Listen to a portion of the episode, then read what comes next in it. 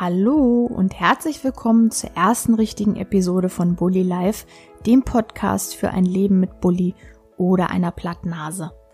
Ich bin Jill und heute wieder etwas aufgeregt, weil dieser Podcast jetzt mittlerweile überall online ist und man ihn jetzt auch über die Suchfunktionen der einzelnen Apps ganz einfach finden kann. Ja, der Umgang mit der Technik ist noch immer etwas ungewohnt für mich, aber ich hoffe, man hört das nicht so doll heraus. Ich gebe mir jedenfalls Mühe, so entspannt wie möglich zu klingen und somit den Podcast für euch so angenehm wie möglich zu gestalten. Heute möchte ich mit euch über ein Thema sprechen, was mir persönlich sehr am Herzen liegt. Ich frage mich immer, wie dieses Thema zustande kommt und warum so viele über dieses Thema lachen und glaube mittlerweile, dass es aus Unwissenheit mal in die Welt gesetzt wurde und sich jetzt immer weiter verbreitet. Es geht um das Thema Pupsen beim Bulli oder sagen wir mal Verdauungsstörung beim Bulli. Denn Pupsen ist natürlich eine Verdauungsstörung. Oft lese ich in Gruppen oder bei Facebook, dass Bullies häufig und ausgiebig pupsen und diese Pupse dann auch noch sehr geruchsintensiv sein können. Es werden sogar lustige Bilder mit Sprüchen geteilt und gefühlt jeder zweite Besitzer steigt mit Anekdoten zu diesem Thema mit in die Diskussion ein. Ich würde dann gerne immer kommentieren, verkneife mir das dann aber doch meistens, weil ja oft bei sowas die Emotionen hochkochen können. Ihr kennt es vielleicht. Facebook und Kommentare ist immer so ein zweischneidiges Schwert, sage ich mal. In dieser Episode möchte ich daher mal ein bisschen versuchen, aufzuklären.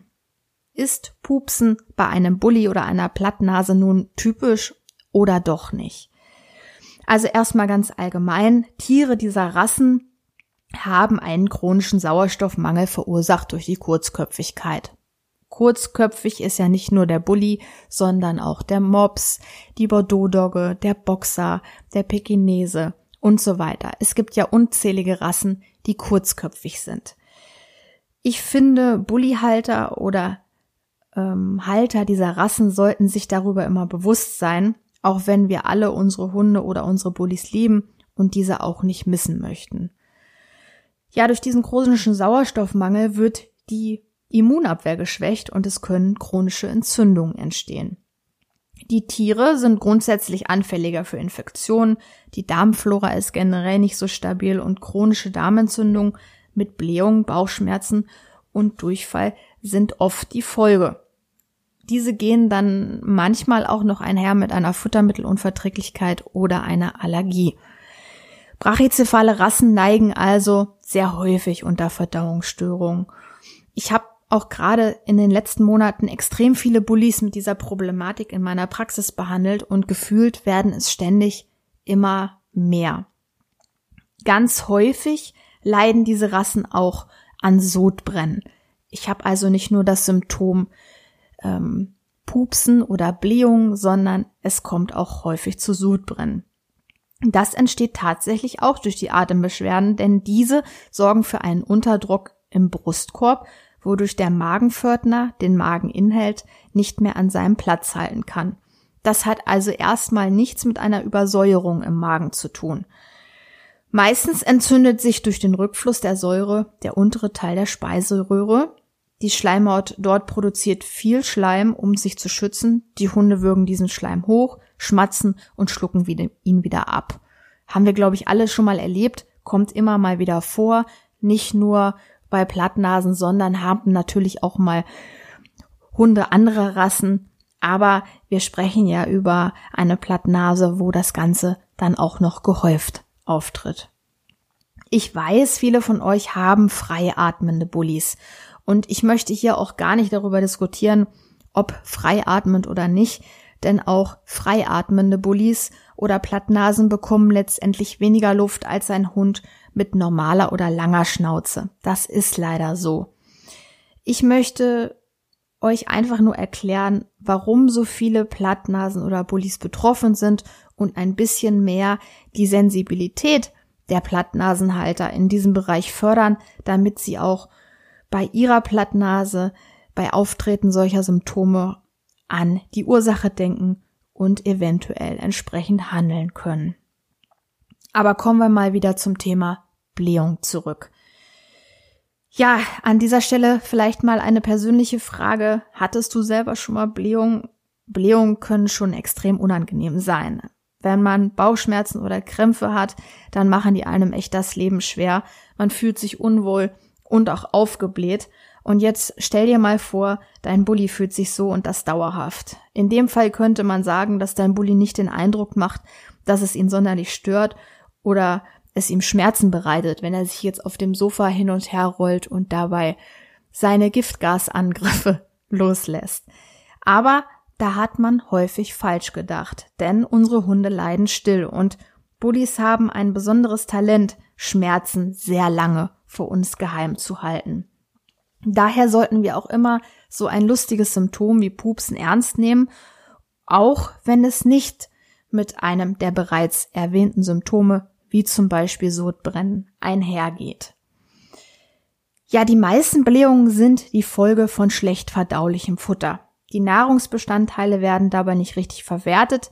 Der verdaute Nahrungsbrei, Nahrungsbrei gelangt dann in den Enddarm, wo er von Bakterien zersetzt wird. Diese Zersetzung setzt dann übelriechende Fäulnisgase frei und noch schlimmer ist das Ganze natürlich, wenn die Darmflora ohnehin schon gestört ist. Jetzt haben wir ja gehört, dass das bei Plattnasen sehr oft der Fall ist, dass die Darmflora da eh schon so einen kleinen Knacks weg hat. Dann kommt noch hinzu, dass brachycephale Rassen dazu neigen, zu viel Luft zu schlucken, was natürlich auch Blähungen verursacht. Aber diese Art von Blähungen sind kaum geruchsintensiv. Es kann also, wenn dein Bulli ständig pupst und diese ähm, übelriechenden Pupse ja, besonders stinken, nicht daran liegen, dass er zu viel Luft schluckt, sondern da ist noch etwas anderes im Argen. Klassischerweise wird ein Hund beim Tierarzt erstmal mit Magensäureblocker behandelt, wenn er denn auch Sodbrennen hat. Habe ich dann auch noch Durchfall mit dabei, gibt's dann noch Antibiotika obendrauf und zu guter Letzt kommt dann noch eine Schonkost mit Reis dazu, die dem Körper dann auch nochmal zusätzlich Wasser entzieht. Das ist also ein Teufelskreis, denn der Magensäureblocker verringert die Magensäure und dadurch wird das Futter nicht mehr ausreichend vorverdaut. Der pH-Wert im Darm wird insgesamt zu hoch, weil zu wenig Säure aus dem Magen durch die Pankreassäfte, also durch die Säfte der Bauchspeicheldrüse, neutralisiert wird. Die Darmflora wird dadurch und dann auch noch durch die wiederkehrenden Antibiotika-Gaben deutlich geschwächt und die Symptome verschlimmern sich und das Ganze kommt in immer kürzeren Abständen. Dazu können sie die Nährstoffe aus dem Futter nicht mehr ausreichend aufnehmen, weil viele Verdauungsenzyme nicht ausreichend produziert oder aktiviert werden. Jetzt haben wir ja über eine Reihe von Verdauungsstörungen gesprochen, aber das Thema war ja eigentlich nur Pupsen bzw. Blähung beim Bulli. Aber wir haben gemerkt, das hängt alles irgendwie unmittelbar zusammen und häufig habe ich nicht nur ein Symptom alleine. Es ist mir dennoch wichtig zu sagen, dass auch nur Blähungen mit Pupsen auftreten können. Dieses Symptom an sich alleine aber schon schlimm genug ist und auch hier schon die Fütterung dementsprechend angepasst werden sollte. Was kann ich denn nun tun, um einen betroffenen Bulli zu helfen? Also für die Verdauungsbeschwerden ist eine angepasste Fütterung ganz wichtig. Idealerweise sollte die bei einem Bulli aus roh gekochten oder Nassfutter bestehen, entsprechend natürlich ausgesucht für die jeweiligen Unverträglichkeiten, wenn ich denn welche habe. Also ein sehr gutes, aufgepimptes Dosenfutter, Barf oder eine selbstgekochte Mahlzeit sind hier das Mittel der Wahl, damit es dem Bulli bald wieder besser geht. Mir ist immer wichtig, dass Kunden sich über das, was sie eigentlich füttern, informieren und sich mit dem Thema auseinandersetzen. Das muss jetzt nicht ähm, über drei Stunden Internetrecherche oder Bücher lesen laufen, sondern dass man sich einfach informiert oder auch Hilfe bei einem Experten oder Ernährungsberater in dem Bereich dann einfach sucht. Dazu gehört natürlich auch, dass man nicht alles an Informationen, die man über Futtermittel erhält, als gegeben ansieht, sondern auch mal alles ein bisschen kritisch betrachtet. Meistens ist es leider so, dass man sich die Fütterungsvariante nicht unbedingt aussuchen kann, da die Fütterung auf den jeweiligen Hund angepasst werden muss und eventuell immer nur eine der genannten Varianten möglich ist. Ernährungsberater und Tierheilpraktiker für Hunde helfen da einem aber sehr gerne weiter. Das heißt, häufig kommen Kunden zu mir, die möchten unbedingt barfen. Das ist aber für den Bulli, den sie haben, nicht unbedingt das erste Mittel der Wahl, sondern es kann sein, wenn ich eine Reihe von den bereits besprochenen Symptomen vorliegen habe, dass eventuell erstmal mit einem Kochfutter begonnen werden muss. Viele wollen oder können nicht barfen oder Kochfutter füttern, dann kann man natürlich auch immer versuchen, ein gutes, aufgepimptes Dosenfutter zu füttern. Das ist aber, wie gesagt, immer abhängig von dem jeweiligen Hund, den ich dann letztendlich habe. Außerdem ist es sinnvoll, die Fütterung zu ergänzen und zwar mit ungesättigten Fettsäuren. Denn ungesättigte Fettsäuren hemmen Entzündung, also zum Beispiel in Form eines guten Fischöls. Ähm, weiterhin sollte das Immunsystem gestärkt werden, was ich auch über die Fütterung gut machen kann. Und natürlich sollte die Darmflora untersucht und aufgebaut werden.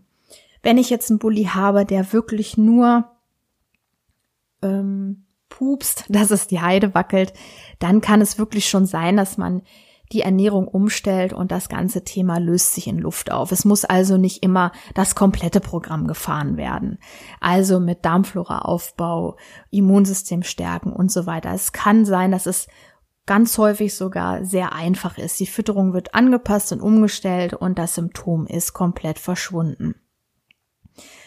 Ja, eine Kotuntersuchung mit anschließendem Darmfloraaufbau bietet sich natürlich auch an, wenn ich Probleme mit Sodbrennen und Co. habe, also da eine ganze Reihe von Verdauungsstörungen vorliegen, dann sollte ich natürlich eine Kotuntersuchung veranlassen, anschließend einen Darmfloraaufbau betreiben und natürlich die Umstellung auf gesunde und frische Ernährung ähm, ja wählen, um dann diese Problematik zu reduzieren. Und das reicht ganz häufig auch aus. Also ähm, die Umstellung auf gesunde und frische Ernährung ja reduziert das auf ein Minimum.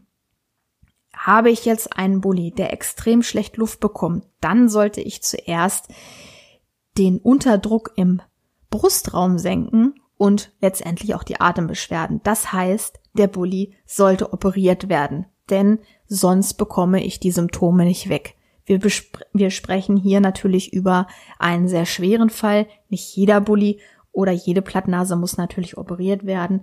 Aber wenn der Hund Leistungseinschränkungen hat, wenn ihm sehr schnell heiß wird, wenn er ständig hechelt, wenn er nach 20 Minuten ähm, an der Leine schon völlig platt ist, dann sollte ich natürlich erstmal dieses gravierende Problem der Atembeschwerden in Griff bekommen und nicht sofort an eine Änderung der Fütterung oder an einen Darmfloraaufbau denken, sondern dieser Hund muss dann wirklich erstmal operiert werden.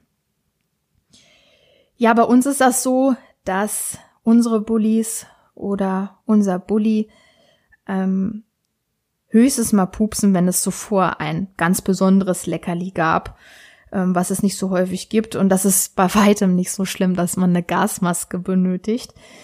Ähm, ich würde sogar sagen, sie pupsen genauso viel oder wenig, wie das unser, auch unser Aussie oder unserer Wischler tut. Ähm, wir sterben also nicht vom Fernseher an einer Gasvergiftung. Und das ist halt auch ganz wichtig zu sagen. Also nicht jeder Bulli pupst. Die pupsen genauso viel oder wenig wie ein ganz normaler Hund. Ähm, und das ist auch der Grund, warum ich immer so ein bisschen die Hände über den Kopf zusammenschlage, wenn ich diese Bildchen bei Facebook sehe oder dies, diese Diskussion, dass es gestern Abend wieder ganz schlimm war. Natürlich kann jeder Bulli draußen mal Futter aufnehmen, ähm, unbeabsichtigt und hat dann zu Hause Blähung dadurch. Aber habe ich einen Bulli, der ständig pupst, der ständig Blähung hat, die dann auch noch übelriechend sind, dann hat der Bulli nicht die Fütterung, die ihr vielleicht benötigt. Und das ist das, was ich euch mit auf den Weg geben möchte und ähm, wo ihr vielleicht mal drüber nachdenkt. Weil, wie ihr habt ja mittlerweile gehört, so Blähungen können echt unangenehm sein. Vielleicht kennt ihr es euch, vielleicht kennt ihr es ja auch sogar von euch selber. Das richtige Futter ist also der Schlüssel zu einem pupsfreien Leben und auch zu einem gesunden Leben. Und da ist es mir ganz wichtig zu sagen, dass man kleine Wehwehchen nicht auf die leichte Schulter nimmt, denn es kann letztendlich unseren Hunden helfen, da mal etwas genauer hinzuschauen. Ja, und wenn du Hilfe bei der Auswahl eines geeigneten Futters benötigst oder für de, zu dem ganzen Thema jetzt noch ein bisschen mehr Informationen benötigst, dann kannst du dich gerne bei mir unter info at bully-live.de oder über mein Instagram-Profil unter bullylife.de alles zusammengeschrieben melden. Ich packe die Links auch alle nochmal in die Show Notes, dann habt ihr die nochmal und könnt da gegebenenfalls nochmal schauen. Und ja, ich bin gespannt ähm, auf euer Feedback ähm, und ich bin gespannt, was du über deinen Bulli zu erzählen hast, wenn du dich an mich wenden möchtest. Und dann sind wir auch schon am Ende dieser ersten richtigen Folge. Wenn dir diese Episode gefallen hat, dann würde ich mich sehr freuen, wenn du mir eine positive Bewertung zu Bully Live auf iTunes hinterlässt. Außerdem freue ich mich über ehrliches und konstruktives Feedback, über Anregungen und Ideen, die du mit mir teilen möchtest. Melde dich gerne über die genannten Kanäle ich freue mich auf jede Nachricht und dann sage ich bis bald, eure Jill.